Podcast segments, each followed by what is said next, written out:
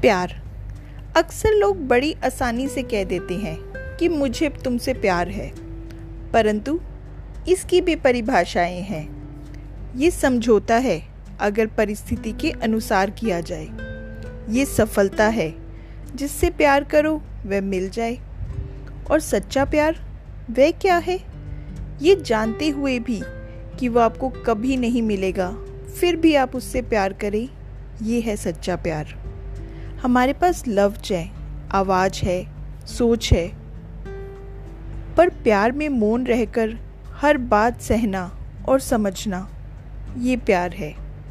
इसमें कई बार प्रेम हार जाता है, जिदे जीत जाती है, एक खूबसूरत रिश्ते का टूटना टल जाता है। इसमें औरत को सिंगार की ज़रूरत नहीं होती, बाल चाहे बिखरे हो, सीधी मांग ना निकली हो, जैसे हैं वैसे ही बहुत प्यारी होती है। ये रिश्ते कभी बड़े महँगे भी पड़ जाते हैं अपना अपना कहकर ज़िंदगी ले जाते हैं। इसमें अमीरी दौलत की नहीं, दिल की होती है। एक दूसरे के मुस्कुराने की वजह होती है। अब बस कर देती हूँ, क्योंकि ये मेरी मोहब्बत भरी कविताएँ सुनते सुनते आप दिल हार जाओगे, ये वादा है मेरा।